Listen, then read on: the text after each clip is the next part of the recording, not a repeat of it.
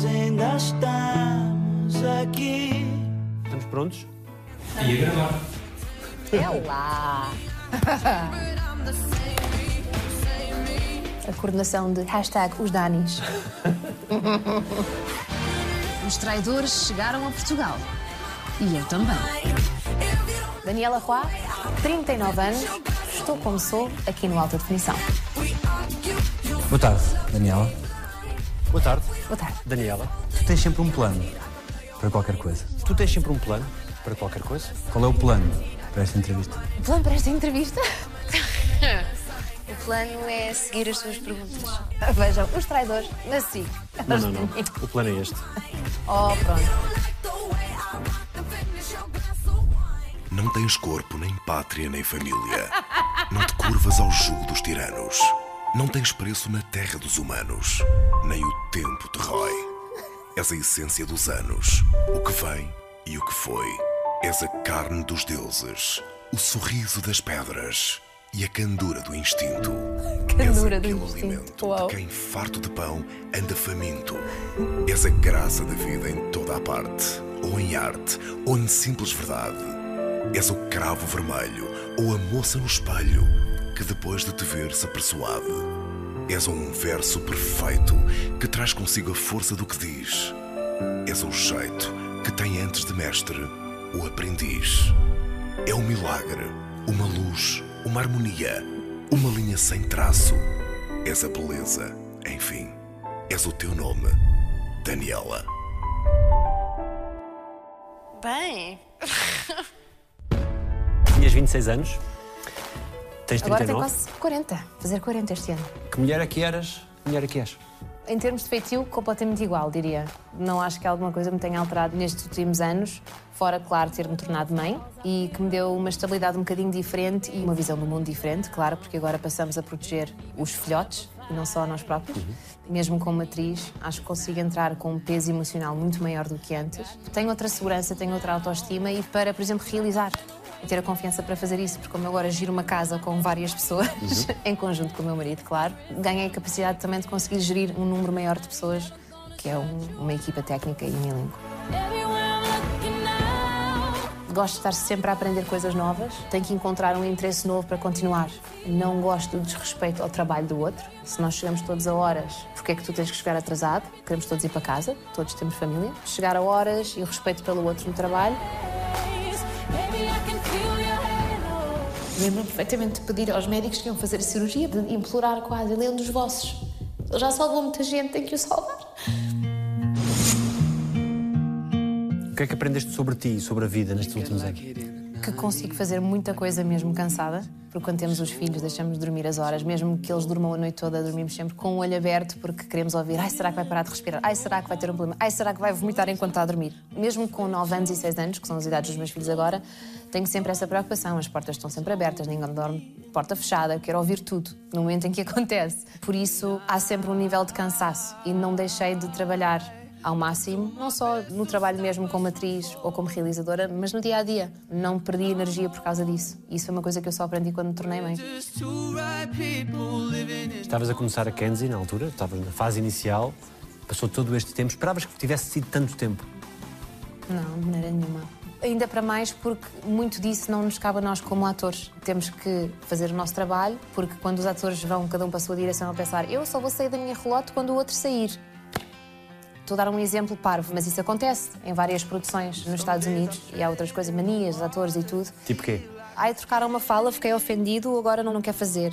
Eu nunca assisti a isso na nossa série, mas já ouvi histórias. Ou dois atores que não se dão bem, portanto andam às cabeçadas. Não é às cabeçadas fisicamente, mas é aquele ambiente cortar Tensão. a boca, tensão horrível. Nunca aconteceu na nossa série, foi maravilhoso. Todos trabalharam em equipa. E mesmo pelas palavras do David Staff, que é um dos diretores da CBS, ele disse: vocês são o elenco e a equipa que menos trabalho nos deram. Portanto, isso também fez com que eles quisessem manter-nos no ar porque éramos fáceis. Tínhamos audiência, tudo bem, mas aquilo fluía. O que é que te deixa mais saudades na personagem? Despediste-te a dizer boa noite, minha Kenzie? Foi. Fiz mesmo questão de tirar aquela fotografia naquele sofá. Não sei se tenho saudades ainda, ainda não passou tempo suficiente. Terminámos a personagem de uma forma muito bonita e não vou dizer agora porque ainda não passou na televisão o último episódio, mas acho que lhe fizeram muita justiça. Não sei se tenho saudades dela ainda. Ainda.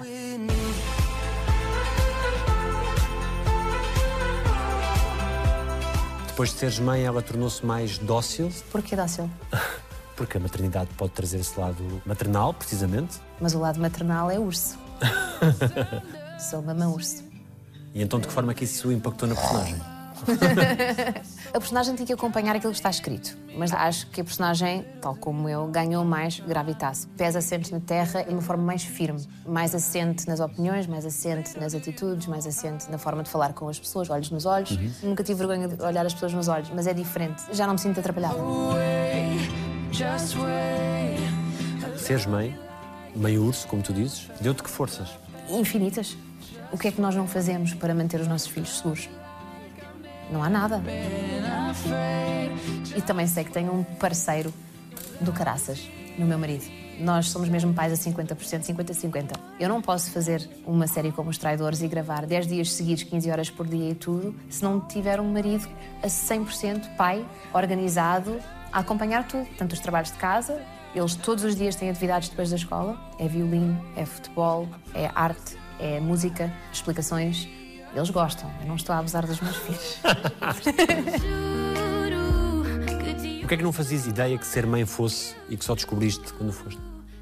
Isso é interessante. Senti-me super preparada para ser mãe. Claro que há sempre surpresas. Uma delas foi que fiquei chocada com o que consigo fazer com as poucas horas de sono que tenho. Ou, mesmo que tenha 6, 7 horas de sono por noite, não é um sono profundo. É mais duro do que imaginaste?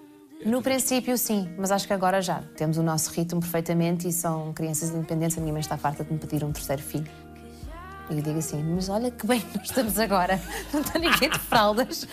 Comem sozinhos. Da última vez, a vista era um pouco diferente do que é esta vista e, portanto, eh, desta vez não vai ser exatamente a mesma coisa. Sim. O que é isto? Vamos lá ver o que é isto. Oh, adoro, ela vai adorar. Oh, meu Deus. Ai, adoro. Que lindos. Ai, adoro. Vamos lá ver, ele vai ficar maluco. Fogo. Para ir correr connosco. Ai, que coisa mais querida. Opá, que giro. Obrigada. Number one. Oh, obrigada. O dia 30 de dezembro de 2013 é só entusiasmo? É também receio? É o quê? Não me lembro de sentir receio. Porque estava preparadíssima para ser mãe, estava excitadíssima para ver a carinha dele. Já tinha estudado todas as formas de dar à luz, todas as possibilidades. Uma das coisas que me disseram foi: rodeia-te só de energia positiva e de pessoas positivas, nada de ai, porque a minha amiga teve não sei o quê, rasgou toda, ou ai, a minha amiga não sei o quê, e depois ela quase que ia morrendo. Claro que essas coisas podem acontecer, mas não vamos entrar numa experiência tão bonita com esses medos a puxar-me para trás. Mas aquilo que aprendi mais foi, por mais que queiramos planear o parto, não vai acontecer como foi planeado, mesmo. Rebentaram as águas às 37 semanas com as duas crianças. O corpo disse: 37 semanas, acabou. Pronto, está bem. Mas como o meu filho não tive contrações, pronto, tive que ser induzida e foi passar por isso. Eu queria tentar fazer sem epidural, mas como tive que ser induzida, o remédio que dão para induzir as contrações, e agora posso comparar com as duas gravidezes, a dor é muito maior com o remédio que dão para induzir. As contrações passam a ser quase constantes e então, ao fim de 12 horas, tive que pedir a epidural, não consegui mais. E senti-me uma falhada nessa altura, que é um disparate. Mas naquele momento senti que estava a falhar ao pedir a epidural. E pronto, levei a epidural e foi maravilhoso. Fiz um Skype com o meu pai, que estava em Portugal. E eu, está na boa, pai, está ótimo. A minha filha foi uma experiência diferente, porque foi, só queremos dois filhos, portanto, se não for desta a fazer sem epidural, já não vai ser. E às 36 semanas fui à consulta, e eu tinha sempre aqui um alto debaixo da costela, e eu, que fofinha, o rabinho da fofinha, está aqui o rabinho. Qual que? Era a cabeça dela, que ela não virou. Estava de rabinho para baixo. E disse assim, oh, então já não vou dar à luz de forma natural, sem epidural. E houve um quiropata pré-natal que disse assim, mas porquê? Disse, então está de rabo para baixo. Disse, sim, mas o rabo é mais mal do que a cabeça. E eu, o homem tem razão. E então, ok, estamos às 36 semanas e tal, vamos devagarinho fazer umas coisas para tentar virar a criança, sem ser aquela coisa forçada que fazem em último caso. Eles disseram, então vais deitar naquelas caminhas que fazem assim, ficas um bocadinho inclinada de cabeça para baixo, que foi um enjoo horrível enquanto estava grávida, para tirar a criança da pelvis e levantar um bocadinho para ver se ela vira. Quatro dias depois, rebentaram as águas. ela decidiu vir à sua maneira, de rabinho para baixo. Mas o que me deixou super feliz foi que, enquanto que meu filho não tive as contrações, quando rebentaram as águas, com a minha filha comecei logo a ter. Então pensei, ok, isto vai andar da maneira como eu queria. Ah, e também nesse momento eu não tinha médico. Porque o médico que me estava a acompanhar disse: Olha, eu respeito que queiras ter esta criança de forma natural, eu pessoalmente só faço partos pélvicos com cesariana, mas posso-te recomendar uma pessoa muito boa que te pode acompanhar com isso. Mas apoiou perfeitamente, não me tentou convencer nada, que eu achei super porreiro da parte dele. Ótimo, disse: Está bem, então depois dás-me o número. Quatro dias depois, cantaram umas águas, eu, eu preciso deste número agora. Por agora.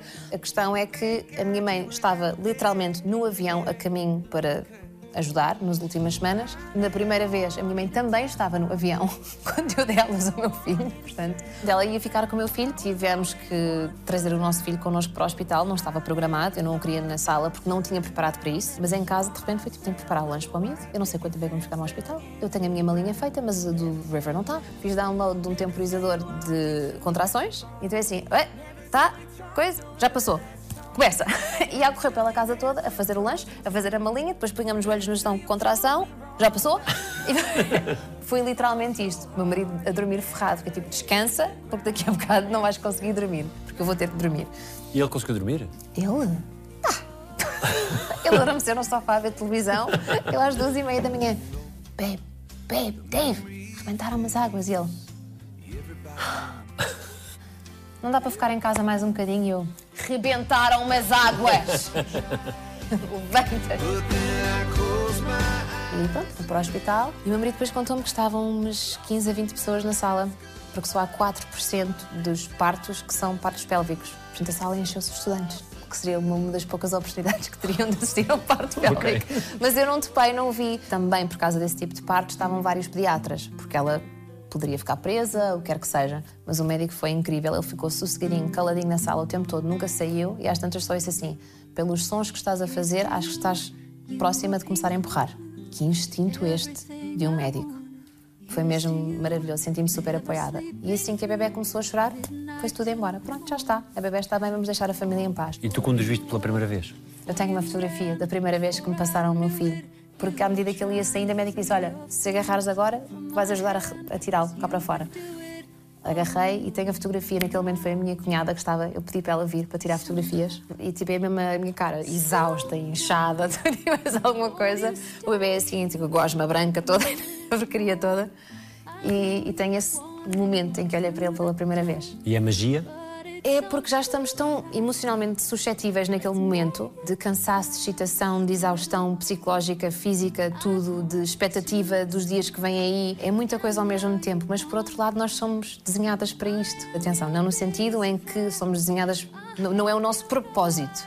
Apoio imenso as mulheres que ou que escolhem não ter ou que escolhem ter de outra forma. Para mim, para a minha jornada, foi, foi super, super bonito. Foi super bonito. Won't you stay here? Quem é que tu achas que és aos olhos deles? Acho bem que seja uma deusa. De acordo com o meu filho, eu sou hum, soft. Soft? Sim. Isto foi super interessante, esta história, porque o pai é bastante estrito em termos de pá, acorda, faz a cama de manhã, lava os dentes, vem tomar um pequeno almoço, não sei o quê, tem uma checklist. Justamente quando está sozinho com eles, porque ele tem que ter essa organização. Uma recruta, mais ou menos. É uma recruta. Exatamente, Exatamente. É um paizão super divertido, mas na linha certinho. Estamos todos cheios de saudades tuas, mas a casa está tão arrumada quanto tu não estás cá. E eu. Tem razão. Fomos jantar fora uma vez, o Dave não estava, e o meu filho não, se- não ficava sentado à mesa, estava a fazer um bocadinho de show-off, vá, porque estávamos com outras pessoas também e tal. E eu, em português, disse-lhe no carro vamos ter uma conversa. E tivemos uma conversa.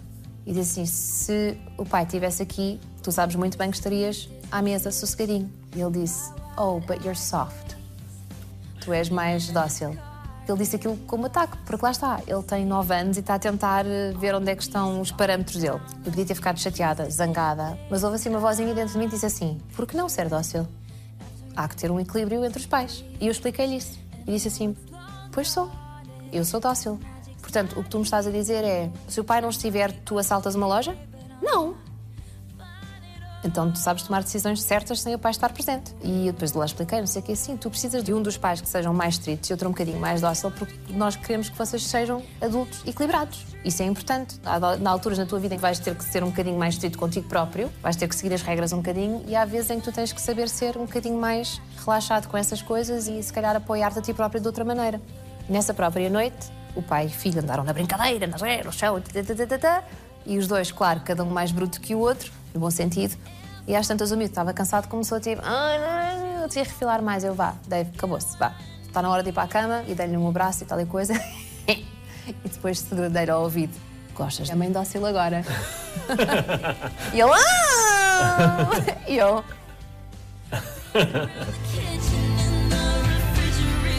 Porquê é que são espetaculares eles? Eu acho que todos os pais acham que os filhos são espetaculares, mas são muito unidos um com o outro. Isso é uma coisa que eu nunca tive, porque eu não cresci com irmãos. Fui filha única e depois, entretanto, meu pai casou-se de novo e teve um filho que tem menos 23 anos do que eu. Portanto, eu nunca tive esse exemplo de casa, tanto que isso foi uma coisa que me fez imensa confusão quando eu tive a minha filha, porque foi a segunda. Eu estava a dar de mamar. Eu lembro do meu filho com dois anos e oito meses, que ela tinha acabado de nascer. Ah, mamãe, mamãe, mamãe, preciso não sei o quê, nananã. Eu disse, oh, oh, mãe, pega na bebê que o River está-me a chamar. E ela, ele que espera. Ela está a comer. A minha mãe é do meio de três. ela que espera. Ele disse: se ele precisar, eu ajudo, eu estou aqui. Mas ela vai acabar de comer. Ele tem que perceber que agora tem que partilhar-te. E eu. Porque custa imenso, sentimos super culpados de tirar essa atenção a 100% do primeiro filho. Mas a melhor coisa que podíamos ter feito foi ter uma filha, ter um segundo filho. Descobriste coisas novas sobre ti, ao ser mãe?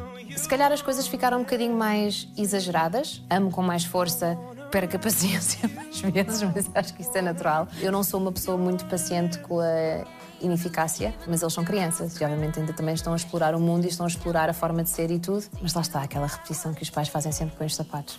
Põe os sapatos. Põe os sapatos!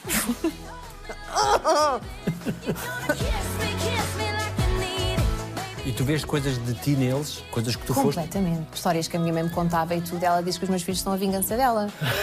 Sem dúvida. A minha filha, então. Isto é engraçado, os meus filhos são muito parecidos um com o outro, eles são super, super unidos, super amigos. Se um recebe uma coisa na escola, parte ao meio e depois dá ao irmão ou à irmã no final do dia. Andam às cabeçadas de vez em quando. O meu filho é super direto. Posso fazer isto? Agora não. Mas porquê? Mamãe, tenho uma pergunta. é? Ai, sempre, sempre. Aliás, uma vez estava a deitá-lo e ela. River, é, por favor, não vamos falar mais. A mãe já está a dormir. Não se fala mais agora. Mas porquê? Eu adoro falar. É o meu tema, é o meu desporto, é o meu arco-íris. Eu, o quê? Falar é o seu tema, o seu desporto e o seu arco-íris. Ele é muito cómico. Já a minha filha, que tem um nome que começa com S, tem fala espinha de massa.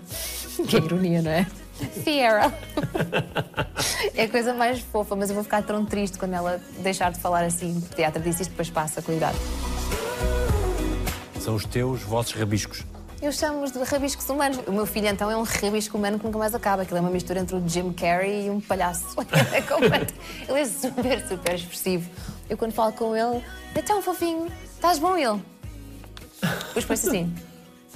Mas eu não posto as caras deles, porque se eu postasse as coisas que encontro no meu telemóvel, é tanta careta, tanta careta. O que é que recebes no dia da mãe? Sempre um cartão escrito, um desenho. A minha filha é muito dada nesse sentido. Passa a vida a fazer desenhos, a escrever I love you, mommy. Aliás, vou-te deixar ouvir uma coisinha Ok. que ela me mandou, que ela fez puré de batata e quis que eu soubesse sobre o assunto. Está dentro da minha carteira. Obrigada. And we know it's never simple, never easy. Hey, Mom, I love you so much. You're the best in the world. I love you, and you really need to try the mashed potatoes I made. Oh my gosh, they're so good. Love you. You're the best mom in the world. I could never have a better mom.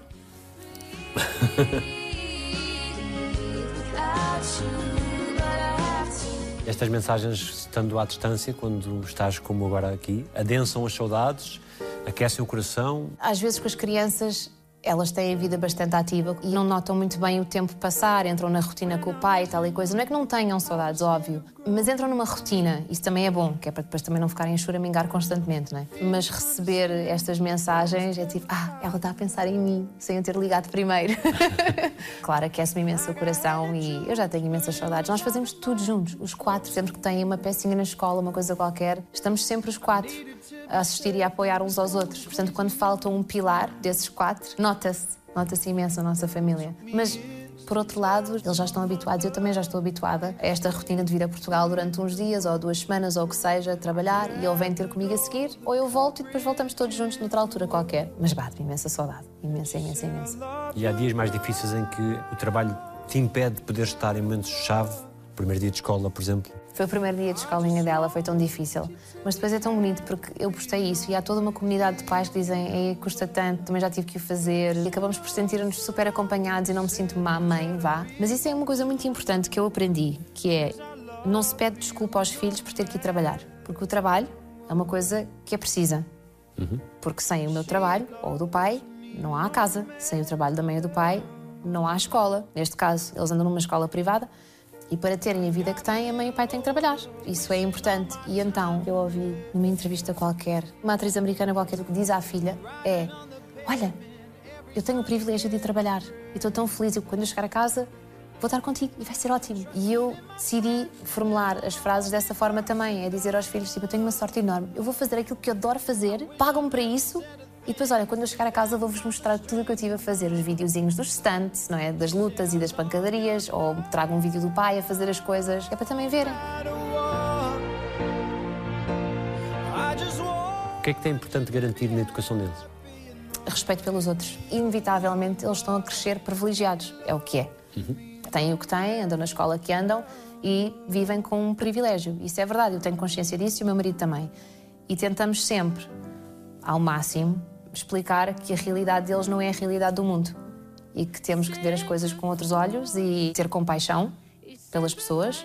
Mas é difícil, porque a não ser que se viva sem privilégio, não se consegue saber o que é é viver sem privilégio. Mas podemos, pelo menos, tentar explicar que nem toda a gente vive assim e temos de ter compaixão, temos de ter cuidado em ser bons para as outras pessoas e também não fazer show-off daquilo que temos. Já me perguntaram tantas vezes: ah, mas ganhas bem lá?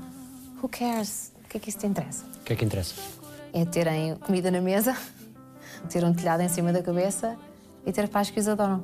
Tu já sabias mal que eu vi eu não gostar, conhecias o meu mundo. Em que é que tu replicas características da tua própria educação? A honestidade dos meus pais que sempre tiveram comigo, ser honestos com a forma que se estavam a sentir. O Dave e eu somos muito abertos. Se eu estou triste, eu digo: Olha, eu estou super triste, um bocado em baixo. Portanto, façam-me um favor, ajudem-me um bocadinho, não me façam repetir as coisas, estou com super pouca energia hoje. Como, por exemplo, quando tivemos que abater o nosso cão. Foi uma decisão super difícil, mas o cão tinha uma doença degenerativa e, e ia morrer sem dignidade nenhuma e, e acabar por morrer na mesma. Então tivemos de tomar essa decisão difícil. Ora, podíamos ter abatido o cão quando os miúdos estavam na escola, ou havia várias maneiras de lidar com o assunto. E nós falámos sobre isso e decidimos ser o mais honestos possíveis, não esconder que estávamos tristes, porque acho super importante as pessoas não pensarem, ah, eu à frente das pessoas não posso ter emoções. Porquê? Toda a gente as tem. Por isso perguntámos mesmo aos miúdos, tivemos a conversa, olha, vocês veem que o Acho não está bem, o Acho não consegue andar, não consegue ir lá para fora para ir à casa de banho sozinho. Se calhar está na altura de ajudarmos a descansar. Eh, A minha filha começou a chorar muito logo, o meu filho ficou muito sério e focado, sem uma emoção visual. Fiquei assim a observar, a reação dela já estava à espera. Tentamos fazer daquele momento um momento, separar a emoção da lógica e dizer: é claro que estás triste, eu também estou. Mas aqui estão as razões lógicas do porquê. E explicámos tudo, claro. O meu filho não chorou. No dia a seguir, o meu filho continuava sem chorar nada. O meu marido mostrava lágrimas, eu mostrava lágrimas, deitávamos com o cão no chão, passávamos imenso tempo com ele. Decidiram fazer em casa, não é? Decidimos abater o cão em casa. Sim, há uma veterinária móvel e vai lá à casa. Porque eles os cães ficam, pelo menos os meus, sempre que se aproximam de um veterinário, ficam logo a tremer. E eu senti, para ser a última hora da vida dele, não vai ser assim. Vamos fazer em casa, onde ele se sente confortável, na cama dele. Ele é um cão grande, é um pastor alemão branco, com 45 ou Que nós 50 vimos em quilos. 2013. É verdade, grandão. E o meu filho continuava sem chorar, sem nada. Entretanto, o meu marido e a minha filha saíram do quarto e disse: Trevor, como é que te sentes? E ele olhou para mim e disse assim: Eu nunca perdi nada, não sei como é que é de sentir. Eu, oh, compreendo perfeitamente. Ou seja, não estava a deixar-se levar pelas nossas emoções, ele estava à procura das dele e achei isso super emocionalmente inteligente para um rapaz de 9 anos. 9. E eu disse: Tudo bem. Eu disse: Tu podes chorar hoje, podes chorar amanhã quando acontecer, podes não chorar nunca ou podes desatar a chorar daqui a uma semana e nem sabes porquê. É tudo válido. É o primeiro contacto que eles tiveram com a morte, porque, graças a Deus, ainda têm os avós todos e as pessoas que eu já perdi na minha vida não eram pessoas próximas deles, propriamente. Houve muita conversa sobre a morte e aquela coisa do que é que se passa a seguir e nós explicámos. Há várias culturas que acreditam em coisas diferentes e demos as opções todas, basicamente. E é o que vos fizer mais sentido, é o que vai ser a verdade. E então, pronto, eventualmente o que chegaram à conclusão é nós vamos ajudar o cão a adormecer, mas quando ele acordar, acorda no céu. Portanto, foi assim a forma bonita de descrever a coisa. Claro, quando a médica chegou lá à casa, aí o meu filho começou a chorar logo, caiu-lhe a moeda, a ficha finalmente. Mas a parte mais difícil, a parte mais difícil e que me surpreendeu mais foi a reação do meu marido. Eu sabia que os miúdos iam chorar, eu sabia que eu ia chorar, tudo mais. A médica deu a injeção para ficar num, num sono profundo, profundo, e só depois é que deu a injeção que para o coração. Deu a injeção, sono profundo, e então o meu marido disse: uh, Fui eu que o trouxe para aqui, eu é que o vou tirar daqui. Portanto, eu faço questão ser eu a dar o último remédio. Então ela é que pôs a agulha, ele disse: Podes dar, muito devagarinho, muito devagarinho. Depois são dois minutos horríveis, porque ela pediu silêncio, dois minutos em silêncio, a ouvir o coração, para ver quando é que parava. Passados dois minutos, ela diz: Já está? E o meu marido depois pegou no cão e ele disse: uh, vai, vai abrir a parte de trás da carrinha. Ele pegou no cão, foi lá para fora, as crianças a seguiu, claro, onde é que o pai vai levar o cão e não sei o quê. Ele dá um berro. Eles vão todos para dentro. Ele pôs o cão na parte de trás da carrinha debruçou-se sobre ele e começou-lhe a pedir desculpa. Eu traí-te, eu traí-te, desculpa. Mas a chorar para berrinho. Estamos a falar de um homem militar, com força, que já viu muita coisa, mas era o, apesar de ser o nosso cão, era o cão dele. Foi ele que o escolheu, fez-me surpresa. Um, mas não estava à espera. Não estava à espera dessa reação. Não é que o meu marido não chora, ele é uma pessoa super emocional e fala disso, não, não há vergonhas mas não sabia que ele ia ter uma reação tão explosiva na sua tristeza. Foi interessante conhecer essa parte dele ao fim de 12 anos juntos.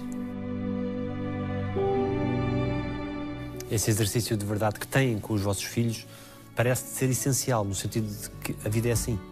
Claro, eu não, não acredito em esconder as realidades da vida mesmo, porque um dia vão ter que, vão ter que as aprender, que seja por nós, pelo filtro que nós temos o cuidado de pôr, conhecendo quem eles são como pessoas individuais. E assim, dizem, um dia vão-te partir o coração. Acontece-nos a todos. E um dia vais partir o coração a alguém. Acho mais vale ser honesta agora. A vida tem altos e baixos, as emoções têm altos e baixos, as pessoas têm relações e depois deixam de ter. É normal. Não foges a nenhuma pergunta. Uh, a pergunta sobre a reprodução. Mas lá está, eu sempre expliquei: o homem tem sementes nos testículos, a mulher tem ovos nos ovários e essas duas coisas têm que se juntar, como em qualquer animal, para o bebê ser criado. A conversa ficou por aí. Há uns anos atrás, que para mim ainda era muito cedo para ter a conversa do como é que as duas coisas se juntam, o meu filho disse: Mas, mas como é que se juntam? Eu disse: Quem é que quer fazer bolachas? Vamos fazer bolachas. Bora! Temos os quatro. Anda. Também já disse ao meu filho: tens razão, há mais nesta história para contar, mas eu não sinto ainda que seja a altura, especialmente para a tua irmã. Mas eventualmente vamos contar-te o resto da história. Mas vais-me prometer uma coisa: não vais para a escola contar aos teus amigos, porque cabe aos pais contar. E não é o teu trabalho dizer isso aos teus amigos. Portanto, vais ficar de bico calado, senão não te conto. ainda não te contei, mas é de contar. Já está, já está, ele tem 9 anos, já está a chegar na altura de, de explicar. Gosto de pessoas, aprender sobre as pessoas, perguntar sobre elas. Não gosto de barulhos de uma pessoa a mastigar, não aguento. Barulhos repetitivos. Isto. Ou fazer assim com o pé. Começo logo a irritar. Que me toquem de uma forma repetitiva também. Imagina, o meu marido, estamos a dar as mãos e ele faz assim, imagina assim. Ou muda de sítio ou para. Não, mas estás bem, acho que estás bem.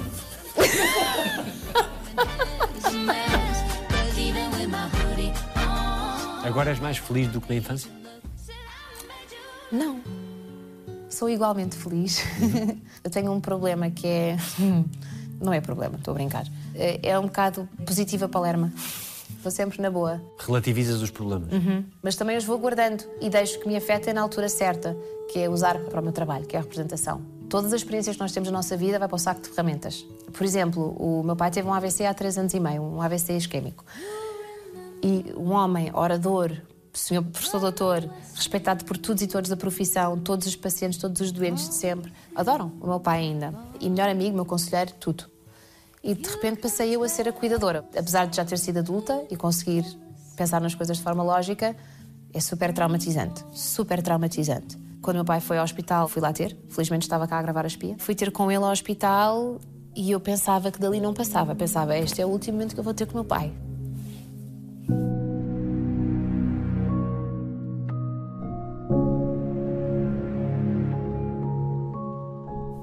Lembro-me perfeitamente de pedir aos médicos que iam fazer a cirurgia, de implorar quase, ele é um dos vossos. Ele já salvou muita gente, tem que o salvar. Ah, e conseguiram, porque ele sobreviveu. E, e está bem, cognitivamente voltou a ser ele próprio. Falo com ele praticamente todos os dias. Fisicamente ficou mais afetado, mas o meu pai é um, tal como eu, é um positivo palerma. E e está na maior, está completamente na maior. E depois da sua Covid que foi chato, porque interrompeu muitas fisioterapias e tudo. Eu acho que ele poderia ter recuperado um bocadinho mais se não fosse a parte do Covid. Mas o mais importante foi que eu voltei a ter o meu pai de volta, que é a pessoa em que eu posso ligar, lembra-se tudo, percebe tudo, lê tudo, vê tudo. Tem um bocadinho de dificuldade em comunicar, que ficou com um bocadinho de afasia. af- Afasia? Afasia. Afasia. Mas falamos perfeitamente, voltou, lá está. Seria muito mais difícil se a parte cognitiva não tivesse voltado. Porque aí parece que a pessoa que era já não está lá, mas está a 100%. Felizmente eu estava cá quando aconteceu, mas depois ir-me embora custou-me imenso, porque eu sabia que precisavam de apoio. E no lar dele, com a mulher dele e com o filho dele, ele é um dos pilares da casa e de repente ficaram só com dois. E isso é super, super difícil. Portanto, eu não só fiquei triste como filha, mas fiquei triste pelo lar deles. Porque depois começamos a imaginar logo foi, o que é eu faria se fosse na minha casa, o que é que eu faria se fosse eu, o que é que eu faria se fosse o meu marido, alguma coisa assim. Eu, eu própria entrei por um caminho de vamos avaliar este corpo todo agora para ver se há alguma coisa genética que possa ter influenciado o AVC. Porque a minha bisavó teve, a minha avó teve, o meu pai teve, todos sofremos de enxaquecas e fiquei, será que há aqui alguma coisa genética? O AVC não é genético, nós sabemos isso, mas pode haver alguma propensão, alguma formação de qualquer coisa no corpo que possa provocar o AVC. E então fui fazer uma ressonância magnética da cabeça aos pés. Não tem nada, está tudo bem. Sempre que vens a Portugal fazes questão de reservar tempo de qualidade com ele. Sempre, sempre. À minha equipa daqui digo sempre: vocês têm até o dia X para eu trabalhar. A partir daí, não há mais nada. Já fui a pessoa que dizia que sim a tudo. Tudo que vinha à rede é peixe. Hoje, felizmente, posso me dar ao luxo de ser muito mais seletiva naquilo que faço. E quando se passa por um momento como esse que o teu pai passou e que tu passaste também naturalmente, dá-se mais valor ao tempo que se gasta com cada coisa. Sim. Mas ter-me ido embora já me deu esse conceito de valor ao- tempo. Porque se eu não estou em Portugal a tempo inteiro, logo tenho que aproveitar o tempo que estou. Portanto, se só estou cá um mês, por exemplo, no verão, como costumamos fazer, quero aproveitar ao máximo. O facto de ser sido mãe, dás mais valor à mãe que a tua mãe foi para ti. Mas a, a minha mãe teve uma situação muito mais difícil que a minha. Para já era mais nova. Tinha 25 anos quando me teve. Não era miúda, mas não tinha a vida estabelecida. O meu pai fazia bancos dia sim, dia não. A minha mãe e o meu pai estavam a ver nos Estados Unidos na altura quando eu nasci. Não tinham os avós por perto, não tinham nada. A minha mãe estava a fazer o mestrado. Com o bebê recém-nascido, ela ia comigo para a escola nas costas. Isso é um desafio enorme. Ela mudar-se para Los Angeles é um ato de amor? Claro, filha única e são os únicos netos, sim, está reformada. Infelizmente os meus avós já faleceram. Não fazia sentido ficar em Portugal. A vida dela sou eu e os netos. Entretanto também se casou com um senhor americano, porque foi, foi sorte que se conheceram numa altura, foi mesmo antes do Covid que se conheceram. E deu certo. Ele é amoroso, adoram-se, estão super felizes e compraram casa ao pé de nós. Ele também tem dois filhos que vivem na Califórnia, portanto foi sorte mesmo. foi sorte. Como é que foi fazer os traidores aqui com esse sentimento sempre latente das saudades? eu consigo separar. Eu sou um cavalo de corrida. E quando faz assim, e começa a corrida. é ali, a meta está ali. Quando a meta chegar ali, aí eu vou dar os abraços à família e vou celebrar e tudo. Claro que eu tenho saudades, falava com eles todas as noites. O facto de estarem a 8 horas a menos ajudou, porque quer dizer, eu acabava, acabávamos à 1 ou 2 da manhã de gravar, eu ligava para eles e estavam todos acordados ainda. Portanto, esse horário até deu certo. O que é que te tem mobilizado mais, entusiasmado mais nos traidores? Já conhecia o formato e já gostava do formato. A parte misteriosa, a parte psicológica de influências e manipulações, mas ao mesmo tempo é um estudo de psicologia humana super interessante. Todos os concorrentes foram criando laços verdadeiros. Estamos aqui para jogar, isto é só um jogo, há traidores que têm a sua missão e está-se bem, isto é um jogo e não tem problema. E isso é uma dicotomia psicológica complicada para quem tem integridade. E isso viu-se muito nos concorrentes começou-lhes a custar muito, aos traidores em particular, continuar a trair pessoas se já começavam a afeiçoar. E eu até achei isso bastante bonito, porque apesar de saber que é um jogo, não te quer trair. E agora chegou o momento de eleger os traidores. Eu só quero dizer aqui uma coisa: eu estou habituada às equipas técnicas americanas. As nossas equipas técnicas em Portugal são tão incríveis, porque fazem tanto ou mais do que fazem nos Estados Unidos, com muito menos muito menos horas de sono, menos dinheiro, menos equipamento. E eu estava a falar com vários dos técnicos durante a gravação dos traidores e nós pensamos, para fazer isto da forma como nós fazemos, só por paixão. Quem está aqui tem que ter uma paixão enorme por aquilo que faz. E tem mesmo. Tinha que dizer isso, porque eu tenho um amor enorme pelas equipas técnicas aqui em Portugal. Trabalham tão bem, mesmo. Até me senti emocionada a falar disto. Gosto de dobrar a minha roupa ou de a pendurar de volta ao fim do dia de trabalho, porque respeito o trabalho do guarda-roupa. Não gosto de estar parada. Portanto, gosto de estar sempre em movimento, fisicamente, como na carreira, como mãe, como mulher, como esposa.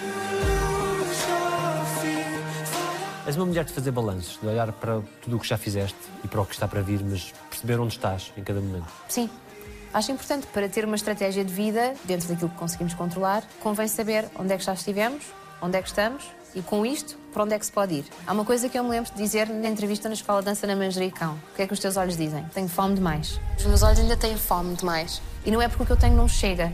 É só porque isto é tão bom, dá cá mais bolo.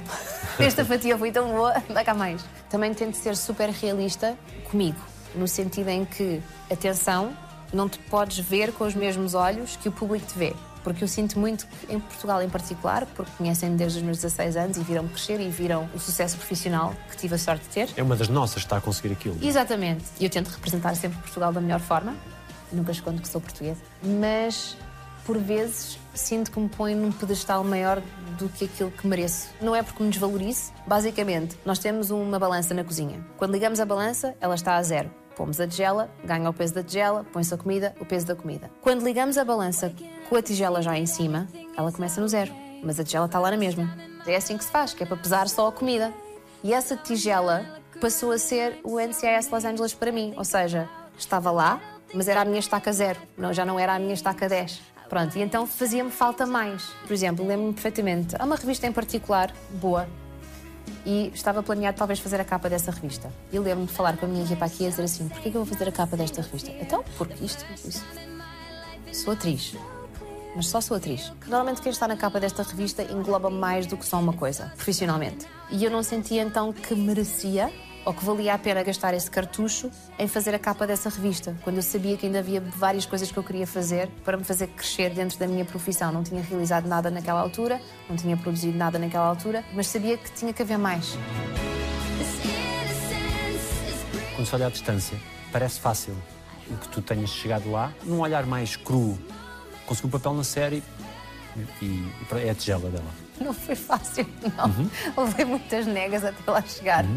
Mas felizmente o que tem acontecido ao longo dos últimos 14 anos é a quantidade de trabalho que agora se faz, por causa das plataformas. E, portanto, há trabalho. Nós, como pessoas criativas, podemos sempre criar o nosso próprio trabalho. Nós podemos criar o que quisermos, ter essa criatividade. Há YouTube, TikTok, há o Instagram.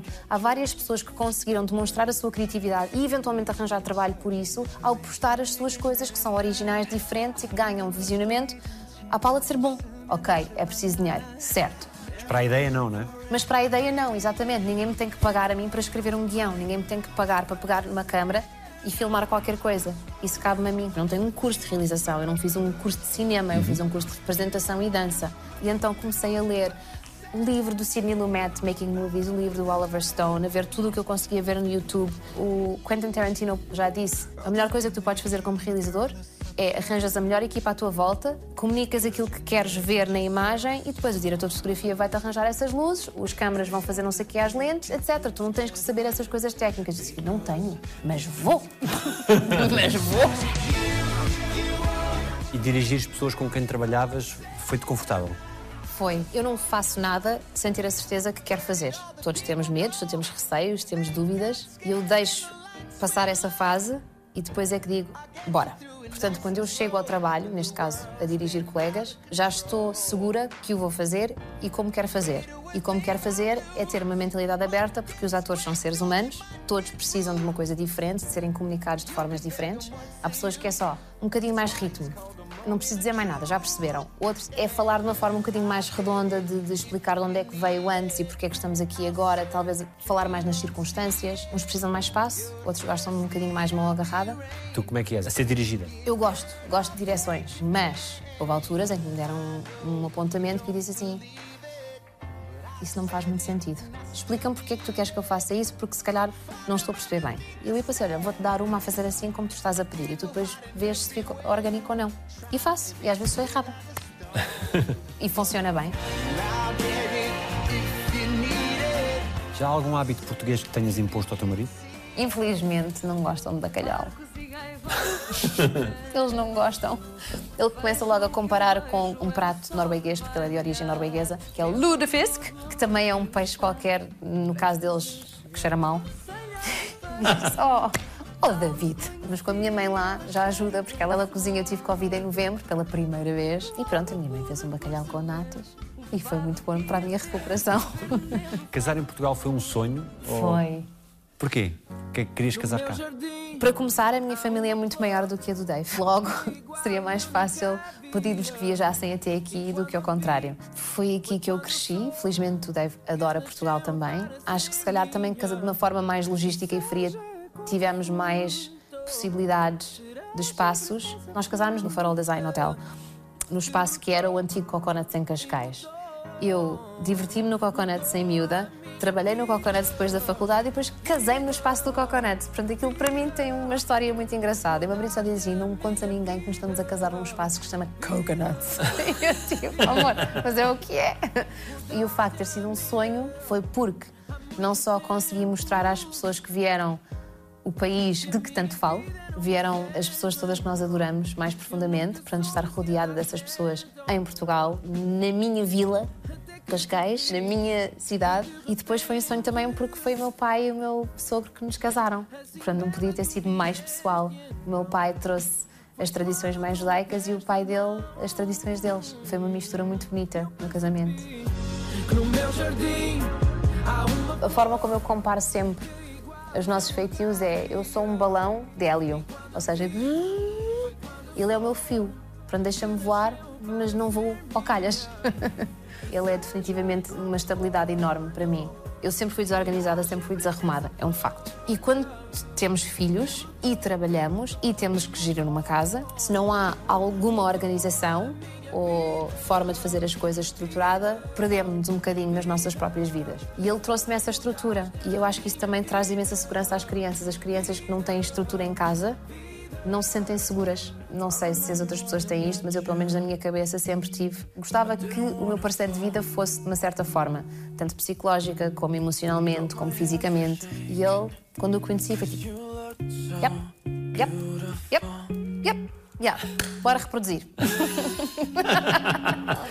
bora, é isto. É, crianças. Porque vão ser muito fixe.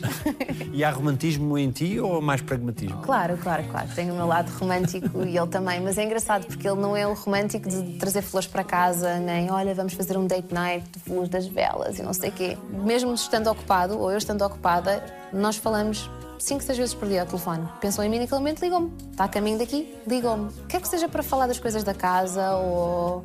Olha, só para dar um beijinho. Para mim é um romantismo mais ativo e adoro. Ele, por exemplo, se nós temos que ir para um sítio de carro, o quality time, tempo de qualidade passado juntos, para mim, o tempo de carro conta. Era o tempo de conversa e eu sinto muito isso. Portanto, eu prefiro dar uma volta de 20 km para arrumar o carro e irmos os dois do que irmos em carros separados. E ele percebeu isso muito cedo e agora também faz questão de fazer isso, não por ele, mas por mim. É tão bom estar ali no carro de mãozinha agarrado a ouvir música ou fazer jogos no carro com os miúdos. Eu adoro. Como é que vês Portugal à distância? Com que olhar? Nostálgicos, saudades de família, casa, lar. Nós fizemos uma viagem de helicóptero nos traidores, começamos a ver a vista daquela zona de Alcobaça. É lindíssimo ver um mosteiro de cima e de repente senti uma paz de espírito dentro daquele helicóptero. E o que eu escrevi à família do lado do meu marido foi tipo: Eu estou em Portugal com saudades de Portugal. Fiquei com saudades de uma coisa que ainda está ao pé de mim. Já estava com aquela ansiedade de oh, fogo, daqui a uns dias vou-me embora. Oh, preferia que viessem eles ter comigo, mas os miúdos ainda estão na escola, não pode ser agora. No verão, nós voltamos no verão.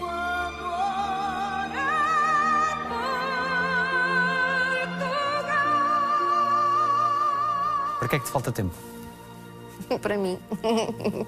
Olha, até estou a dizer, em dezembro de 2019 tive uma, uma mini depressão. Digo mini porque acho que foi apanhada a tempo, vá, no sentido em que não se aprofundou ao ponto de eu não, não funcionar. Comecei a sentir-me super emocional sobre tudo. Sentia-me constantemente triste, mas não sabia porquê, porque não tinha acontecido nada em particular. Triste, chorava por tudo e por nada. Acordei o meu marido às duas da manhã, porque eu já tinha saído da cama, tinha ido para a casa de banho, chorar, chorar, chorar, baba e reino. Voltei para a cama, não conseguia dormir, acordei-o e disse: Olha, preciso que fales comigo. Lá está, ele é o meu parceiro, é a minha estabilidade. Estou-me a sentir desequilibrada, preciso que fales comigo. Sobre o que quer que seja. Não tem que ser aquele assunto em particular. Fala comigo. Estranho. Começámos a falar e lá consegui descansar e relaxar e, e adormecer, mas não me estava a sentir feliz. Havia ali uma depressão qualquer que se estava a desenvolver. Decidi uh, ir a uma psicóloga, explicar-lhe tudo, falar tudo, e ela disse: Aquilo que eu sinto é que te está a faltar tempo para ti. Tu, quando desatas a chorar e vais a correr para a casa de banho, é o teu corpo a obrigar-te a ir passar tempo sozinha. O que é que começou a parte da tristeza? Foi o meu marido chegou a casa um dia e disse assim: Olha, sabes, eu não sei quantos perguntou-me quais é que são os teus hobbies. Eu sei o que é que tu gostas de fazer, mas não sabia o que é que lhe havia de dizer. Fiquei assim: Eu não tenho hobbies. Tudo o que eu faço é para os outros. Claro que adoro o trabalho que faço, mas o trabalho é uma coisa que tem que ser. Depois, o horário é em relação ao horário das crianças. A comida é para as crianças. O trabalho de casa, fazer a roupa. Ou então vivemos para os nossos parceiros de vida, não é? Tipo, o que é que queres fazer hoje? O que é que te apetece? Não sei o quê. E apercebi-me que tudo o que eu fazia não era em função a mim, era em função ao mundo à minha volta. O meu mundo. E pronto, uma vez que me apercebi que o problema estava aí, resolvi-o. Comecei a fazer questão de passar mais tempo sozinha. Olha, hoje vais tu buscar os miúdos à escola. Olha, eu vou fazer uma massagem sozinha. Vou fazer uma aula de não sei o quê. Mas depois entrou a realização que me inspirou, porque para aí já senti. Os cavalos de corrida eu são assim. tenho, a corrida na veia, eu não consigo. Eu sou super feliz a trabalhar, eu sou super feliz a trabalhar. Que estrelas mais te impressionaram? Sempre fui super fã do Ricky Martin e vou dar uma fotografia para tu poderes pôr aqui na edição. Que sou eu com 14 anos, sentada na minha cama, calça aberta, tipo a cozer qualquer coisa, naturalmente, porque eu adoro costura, e com um bruto póster do Ricky Martin na minha parede, mesmo atrás de mim. O que acontece? O ano passado está uma produção na Paramount ao lado da nossa. De repente, quem é que sai da rolada da maquiagem? Ricky Martin. Assim, hum, e de repente fui uma menina de 14 anos outra vez. Eu, Estou ali o Ricky Martin. O que é que acontece? A cabeleireira que trabalhava connosco era muito amiga da cabeleireira que estava a trabalhar naquela produção. então ela assim, queres conhecê-lo? E eu, "Ah, quero. Pronto, e lá arranjámos um momento em que eu super cool, tranquilo, não sei o quê, estou com os fones assim, porque estava a preparar-me para realizar um episódio. com a confiança mais falsa que eu já tive na minha vida. Mas pronto, ela disse: Olha, olha, ele está ali, já acabou a maquiagem, podes ir cumprimentar agora, tranquilo. Uma brasa, super giro. Falámos dos filhos, etc, etc. Eu disse: Olha, tenho que mostrar esta fotografia. E mostrei-lhe a fotografia. Ele disse: Ah, então isso foi o princípio, agora temos que tirar uma agora. O antes e o depois. Eu, ah, sim, que querido, bora lá. Tirámos uma fotografia os dois e voltei para a nossa cabelo e maquiagem, fechou a porta e eu. Mãe, melhor amiga Ana, Marta, olha, olha. Há 13 anos dizias que o futuro mudou. O futuro mudou no sentido em que agora deram-me um contrato de 7 anos. Impede-me de fazer outras coisas, claro, não posso ir viajar quando me apetece. Sei lá, casar e ter filhos, por exemplo. Agora também está sempre a mudar. Está, está sempre a mudar, nomeadamente nesta profissão, é impossível prever completamente as coisas. O que é que te preocupa no mundo?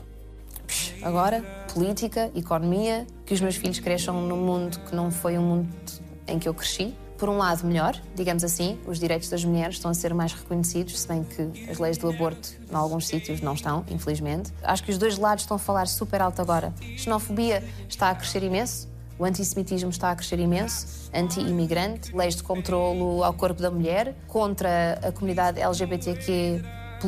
Essas vozes estão a crescer muito. Mas estas também estão. Estas já estão a ganhar muita força, felizmente. Custa-me prever para que lado é que o mundo vai agora e isso assusta-me nesse sentido porque eu já sou um ser humano formado, mas os meus filhos ainda não são. E então estou a tentar formá-los dentro daquilo que eles são. Um pastor não forma a ovelha. A ovelha já existe. O que pode fazer é não vais para ali que é perigoso, vem para aqui que tens segurança, vai ajudando a ovelha a sobreviver e a perceber qual é o caminho mais seguro e certo. E nesse sentido, os pais, enquanto as crianças são pequenas, são os pastores e as crianças são as ovelhas. Elas nascem como são, com um feitio particular delas. E nós depois ajudamos a moldar para que sejam adultos de sucesso no mundo. Sucesso emocionalmente, psicologicamente, profissionalmente, o que seja. Nas relações que tiverem com outros. Acho que a parte que assusta é simplesmente não saber o que é que vai ser o mundo quando forem mais velhos. O que é que será o futuro deles. Não da minha parte, mas da parte que não é controlada por nós. Alguém te deve um pedido de desculpas. Não. Tu pediste desculpa a todas as pessoas a quem querias pedir? Sim. Porque peço logo. Eu não gosto das coisas não resolvidas. Eu não tenho vergonha e tomo perfeitamente responsabilidade pelas minhas ações e as minhas palavras. E por vezes até Sagitário. Às vezes digo coisas que se calhar podem magoar sem querer, porque sou demasiado direta e não me apercebi que magoou, até ou me chamarem a atenção, ou alguém dizer, tu foste dizer aquilo, não sei o quê. Pois fui, espera lá. Olha, aquilo que eu te disse, peço imensa desculpa, não foi nada disso que eu queria dizer, ou não foi com esse tom, ou isto foi o que eu quis dizer com aquilo. Ah, mas sim, imediatamente, sim, não gosto. Que coisa te deixa mais feliz na vida? Eu acho que o que me deixa mais feliz na vida é saber que os meus filhos são felizes e saudáveis e que, pelo menos por agora, tenho feito um bom trabalho como mãe em parceria com o meu marido e o facto de poder fazer aquilo que adoro e ganhar com isso. Se te fosse garantido uma resposta a uma qualquer pergunta tua, o que é que tu quererias mesmo saber? As coisas que eu não posso controlar, não questiono. O que é que nos acontece depois da morte? Não, não tenho. Não tenho essa curiosidade. Eu acho que vivo a vida de uma forma tão cheia, tão boa. Quando acabar, acabou, olha. Não tenho medo desses futuros. Não tenho receios profissionalmente. Há sempre aquela mini dúvida: será que vou trabalhar outra vez? Mas como estou a tentar criar as minhas próprias coisas, também estou a fazê-lo por mim. Portanto, se vier a mais de fora, ainda melhor. E acho que financeiramente vivemos de uma forma muito conservadora nestes anos todos. Nós fizemos as contas. Se eu ficar sem trabalhar X anos, tá? Tá. E consegues agarrar os momentos, desfrutar os momentos bons quando eles estão a acontecer?